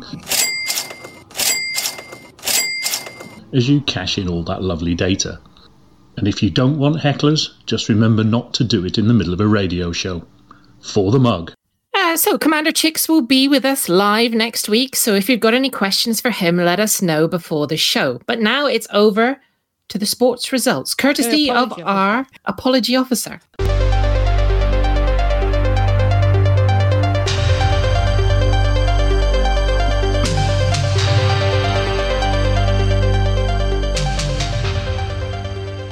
Looking for the obscure pearls that are this week's results. The Hutton Sports Report is brought to you by the Hutton Helper, the only third-party resource to come with a Christmas tree which refuses to be put up before the 1st of December. The events are the third stage of the I Came Out Here to Get Away From You rally, the Giro de Cargo, the Why Did I Get a Bounty from Hutton when it was a Hutton Mission Cup, the Did You Say You Have a Bounty on You opportunistic challenge, the Taking Advantage of the Big Combat Buff Open, the If You Don't Like It, You Can Get Out and Walk final. The third stage of the I Came Out Here to Get Away From You rally ended with a respectable victory for Commander Koipu, with Micro T coming in second place. The Giro de Cargo pink and yellow jersey goes to newcomer Commander Chicks, who was crowned King of the Docking Bay. The Why Did I Get a Bounty from Hutton when it was a Hutton Mission Cup has been held over due to a mods outbreak in the Mission Givers Bothy. The Did You Say You Have a Bounty on You opportunistic challenge was comprehensively won again this week by, you'll never guess who, yes, it was Alex Zuno who broke all the records. The Taking Advantage of the Big Combat Buff Open has been postponed for a week to let the adjustment actually come out. The If You Don't Like It, You Can Get Out and Walk final this week has gone to a steward's inquiry, as some commanders were believed to be filling their ships with trumbles and calling them passengers. So, it's your serve, nothing below the belt, and if you gromp or bristle, you will be disqualified. This week's classified results are Koigpu 73, Micro T 61, Chicks 127, Shattermage 30, The Burke 578, Smoggy 73, 415, Alex Zuno, everything, Mize Kurun, slightly less, Sky 16, Attic 2, 15, The Original Bastard 2,531, Winter Ice UK 1,744, Connors Key Nomads nil, Flint Town United 4, Brechen 2, Ellowa 1, Reserve 2nd 11 nil, Hutton Academical nil. There is one no-score draw for your coupon this week. The Hutton decal this week has been awarded to Commander Koipu. Just email I took part at huttonorbital.com to claim your decal kit, which this week consists of a cardboard template, tubs of safe-to-eat paint, and a selection of brightly coloured straws, paper, not plastic. Hutton runs 2 attempts, and neither of them were even slightly close. It just hasn't been the same since Fleet Carriers. Commander Short Engineer did manage to crash into Alpha Centauri B1, wrecking his ship and getting a free lift in his escape pod. Sadly, the clock was not running. Could you beat the Hutton Run record? Are you going to milk the new combat buffs for all they're worth? Well, why not show the world how amazing you are? Just go to hot.forthemug.com and download or sign up for the Hutton Helper. This time next week, it could be you who's blowpiping paint onto the side of your ship. Let's face it, anything has to be better than losing your apology officer and then forgetting to sign up for the CG and then selling all of your exploration data, like FTM Mustang did. And that's it from me. Thank you, Mia. Dense, impenetrable, and the sports report was just the same until Rudolph took over, when it got a little clearer. Maybe we'll actually get someone email in Hutton Decal this week. Anyway, Well, if you leave the office, that's what happens. Oh, by the way, I didn't put your stapler in the jelly. That was someone else. We're going over to Amelia Hawke in the moment, and we'll see what horror she's managed to chew on this week. If you want to quickly go and get some antacid tablets, you've got less than a minute as we indulge in a little fuel rat nostalgia.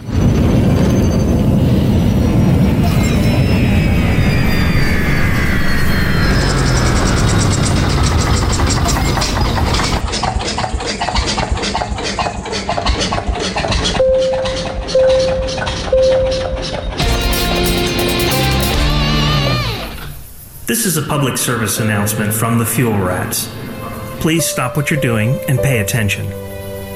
If we can rescue you, we will, but you can help us help you by following these easy steps. 1. Fly 50 light seconds or so from the system's main star and drop out of supercruise. 2. Note down the current system and the nearest stellar body. 3. If you're on emergency life support, log out immediately. 4. Go to fuelrats.org and click Get Help. 5. Stay calm, hold your breath, and let our seasoned professionals do what they do best. The Fuel Rats. We have fuel, you don't. Any questions? Good evening. This is Amelia Hawke reporting for the Gulnet Food Digest. I try the galaxy's most rare and dangerous foods, so you don't have to.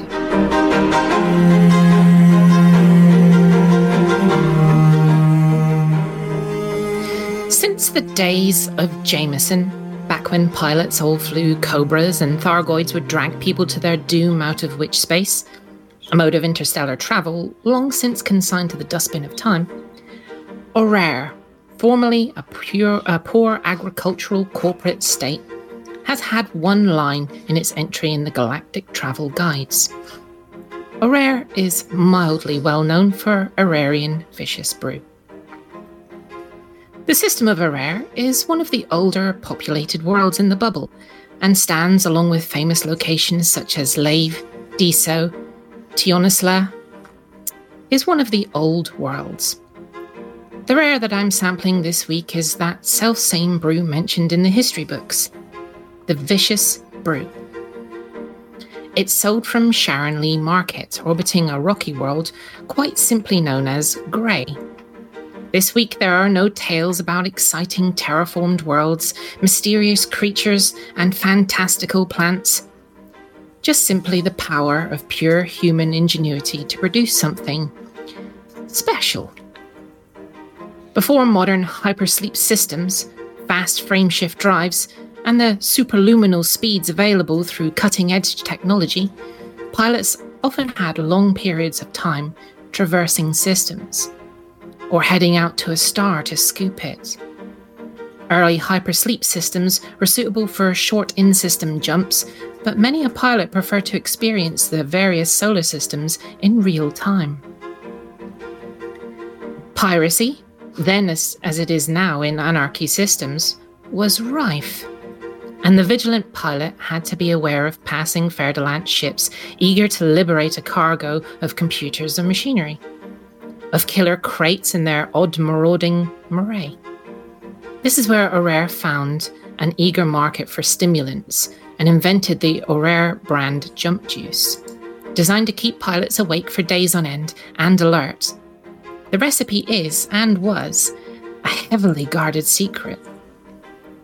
The brew itself is still made by the scions of the original inventor's family and is an intoxicating mix of stimulants, caffeine, sugar, and chemicals designed to promote wakefulness, focus, and negate the need for sleep.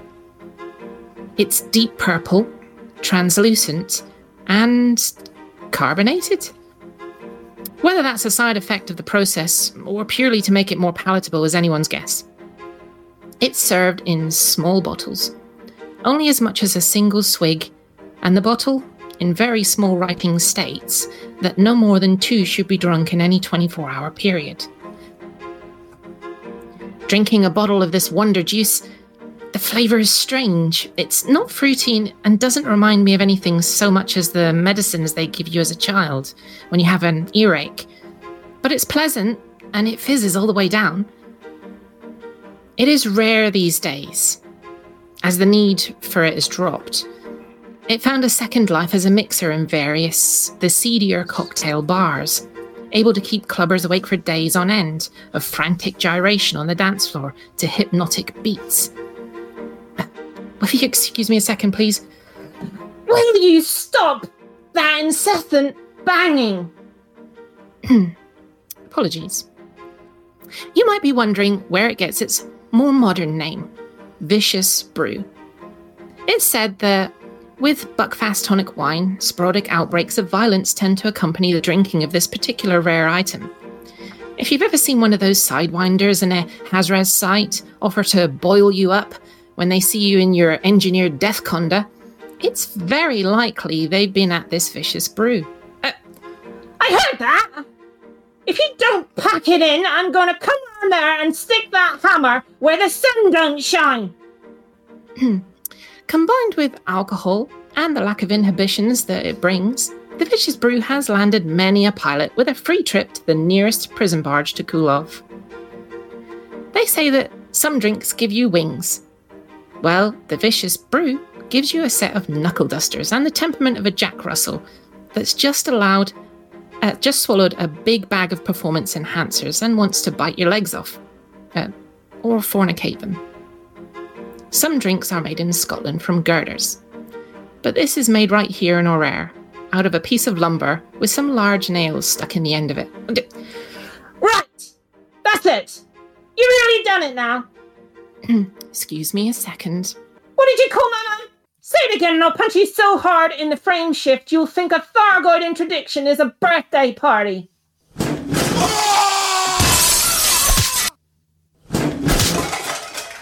I'm sorry, but he was asking for it, looking at me sideways like that. There we have it. Aurarian Vicious Brew. Side effects are just a marketing ploy to make you think you can single-handedly take on the world. Tasty, though. I haven't finished yet! Take your finger off that bun before I chop it off and feed it to my pot plant! Quick, get over the sedatives! I'm trying. Oh, did you kick me in the... Never mind that. Get the chloroform. I'll take you all on! On behalf of Hutton Orbital Radio, that was Amelia Hawke trying Aurarian Vicious Brew. We'd like to apologise to our viewers for scenes of extreme violence this evening and can reassure our listener that no radio presenters were harmed in the production of this programme. What do you mean not harmed? I'm going to be walking funny for months. Amelia has just necked a second one of the bottles, having knocked out the security detail, and has gone off to give a Thargoid a swift punch up the thorax. She tries the galaxy's most dangerous rares, so we don't have to. Next week, we'll make sure she has something far more happy to try out.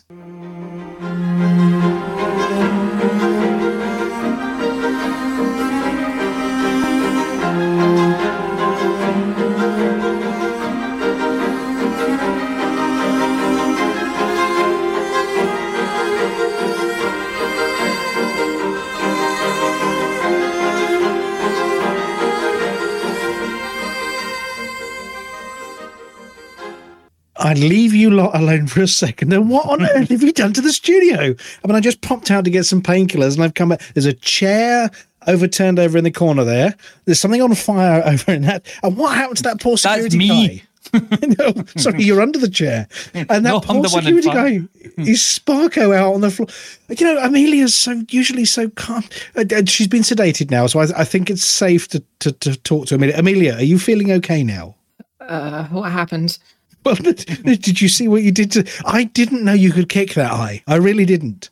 I mean, the poor guy's undercarriage is somewhere around his thorax. It's his overcarriage. His undercarriage. I've been renamed as Harry Necksack. I mean, that brings tears. Oh, we didn't know you had it in you, Amelia. We really didn't. Well, he deserved it. He said my mum was so big... No, when she did a flyby, he got mass locked. Oh dear. Well, I suppose he might have just said, I mean, we used to Flossie, you know, wielding the pan with Wilder Bender, but that Ararian vicious brew, my goodness gracious. It does explain a lot of the things that those NPC pilots say when they come up to you. Yes. We think that Alex Zuno drinks 4 of them. Actually, he pours them over his cereal in the morning, doesn't he? Before he has his Weetabix. Yeah, or his... doesn't bother with the cereal.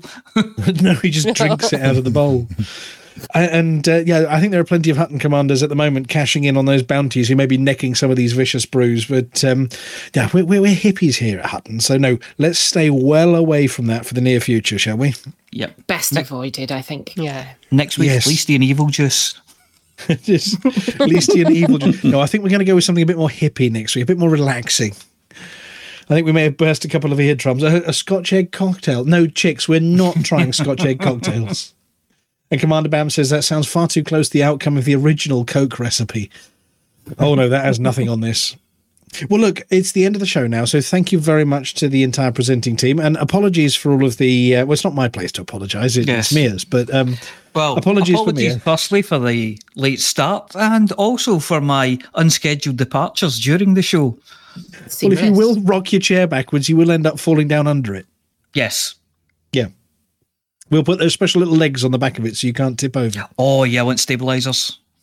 No, Scotch egg cocktails are not a substantial meal, Commander Chicks, as tasty as they are. So thank you very much to Flossie. And obviously Flossie will be back next week to tell us more about these ongoing stream of CGs coming out of the Pilots Federation. Yep. And what tier we get to, but I suspect this one is going to get to a pretty high tier. Yeah, I hope it does. Great. Well, we might end up with a run for our money on the Going for Gold. We might have to do some serious work after that. Thank you very much to the very mellow-sounding Dead Meat GF. Thank you. And, of course, to Palantir, who's been trying not to set the decks on fire this evening. Thank you for standing in for me. It's all right. If you only have one hand, you can only push one button at a time, but... Well, yeah, and that means I'd have only pushed, you know, half the wrong buttons. I probably would have got them all wrong anyway. And to Ventura, who's been lurking over in the corner, trying not to get hit by flying scenery. And, of course, to Amelia, who I'm sure is going to be feeling better soon. Mug. Obviously, the Fuel Rats, thank you very much for loaning us one of your team to tell us all about the new stuff. And, obviously, to the listener... oh, crikey. Quick list to say goodnight. No, we're just going to say goodnight to all of you because there are loads of you this evening, but thank you very much for tuning in. Obviously, if you're listening again on the podcast, you won't have heard all of the chaos that went on, but this show will be uploaded to our YouTube channel, which we've now got a proper address for as well. Ooh. Did you spot that one? No. Enough of you listened to it that we're now youtube.com/C/Hutton Orbital Truckers. We don't have to do, you know, /diddly doodah with Flossie anymore. So youtube.com/C/Hutton Orbital Truckers is where this will, and past episodes are all uploaded to. Feel free to go and give it a bit of a thumbs up over there if you like it, or a thumbs up if you don't. It doesn't really matter. Or if you missed the start of the show, you can catch again. That's usually up within 24 hours. And, of course, Norman Ventura will be putting together the podcast for the next couple of days, I'd imagine, judging by how many times a couple of weeks. Yes. Other than that, there is one very important thing that we always say at the end of the show. Amelia, what is it? For the mug! For the mug. And we'll see you next week. Mug. I should say so.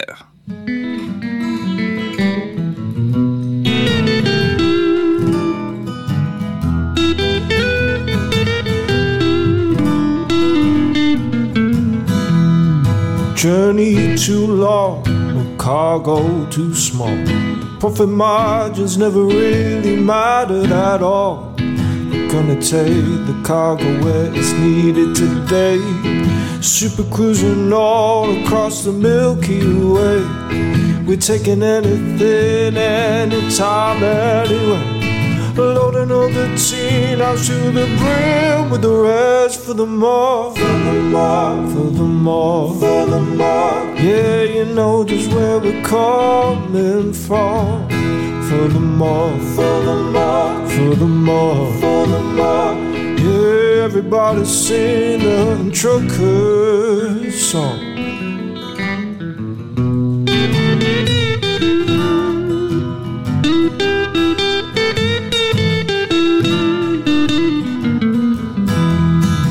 Mercy always seems to crash into the sun.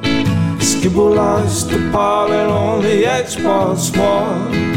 Having out the free, you know, leads us one. Trucking across the galaxy, now everybody out for the more, for the more, for the more, for the more. Yeah, you know just where we're coming from.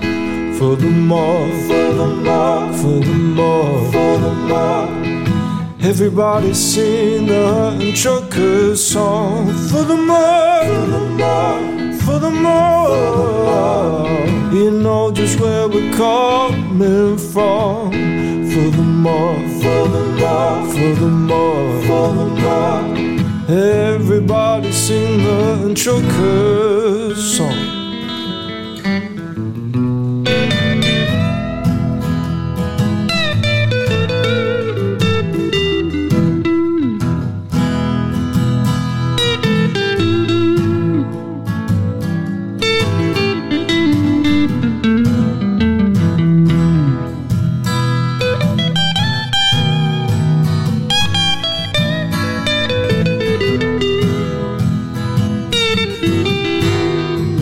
Give me a large pipe that I can land on, and I'll give you cargo and sing you my song. No point 22 light years to go, cruising to a world, oh, oh, oh. No journey too long, no cargo too small. The profit margins never really mattered at all. Gonna take the cargo where it's needed today. Super cruising all across the Milky Way. We're taking anything, any time, anyway. So shout it out loud, loud. You don't even care for the more, for the more, for the more, for the more. Yeah, you know just where we're coming from. For the more, for the more, for the more. Everybody sing the and trucker song. For the more, for the more, for the more. Yeah, you know just where we're coming from. For the more, for the more, for the more. Everybody sing the and trucker song.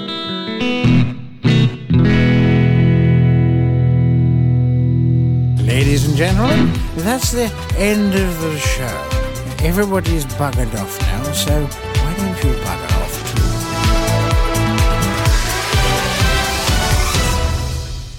too? Welcome to the Hutton Sports Report, where we dive into the Crystal Water Races sporting events, the perils that are this week's results. The Hutton Sports Report is sponsored by the Hutton Source to come with a Christmas tree, which refuses to be set up before 1st of December. This week's event, the third stage. Hello, the apology officer. We appear to have lost you. No, I think the apology officer's fallen off their chair. Can anyone find the apology officer? I was going to say we can still see them, but now... No, the apology officer's vanished. Should we see if we can drag the apology officer back in, or should we cover amazingly? Give it a countdown to everybody in the Twitch chat, countdown from 10 in the Twitch chat, and if we get to 0, then we'll do stunt cover for the apology officer. 10. 9. 8. 5. How it's going? 7. Have we got an apology officer? 6. 5. Not yet. No apology. Not even 4, an apology for an officer. 3. I'm going to need a volunteer at the end of this. 2. We're getting rude words in the script. 1. Right, we're going to need cover. Volunteers, please. Who wants to cover this one? I don't mind. I'll tell you what, shall I have a go at doing this one? Yeah, go on. Right, let me talk you in. So Commander Chicks will be with us live next week. So if you've got any questions for him, let us know before the show. But now it's over to the sports results, courtesy of our stand-in apology officer. I'm back. You're right. Just in time. Courtesy of our actual apology officer. All the virgins were lost. I've got to push another button here now. There were no virgins in Scotland. But are the virgins now back? Feed? Yes. Let's give this another go, shall we? Do you want me? Shall I put the music on again? No, I'll just do it. Dingley, dingley, dingley, dingley, dingley. And it's me. Welcome to the Hutton Sports Report, where we dive into the crystal waters of Hutton Space's sporting events. And on that note, I think we've lost. It might be real poo, not koi poo. The third stage of the I came out here to get away from you rally ended with a respectable victory for Commander Koi Poo.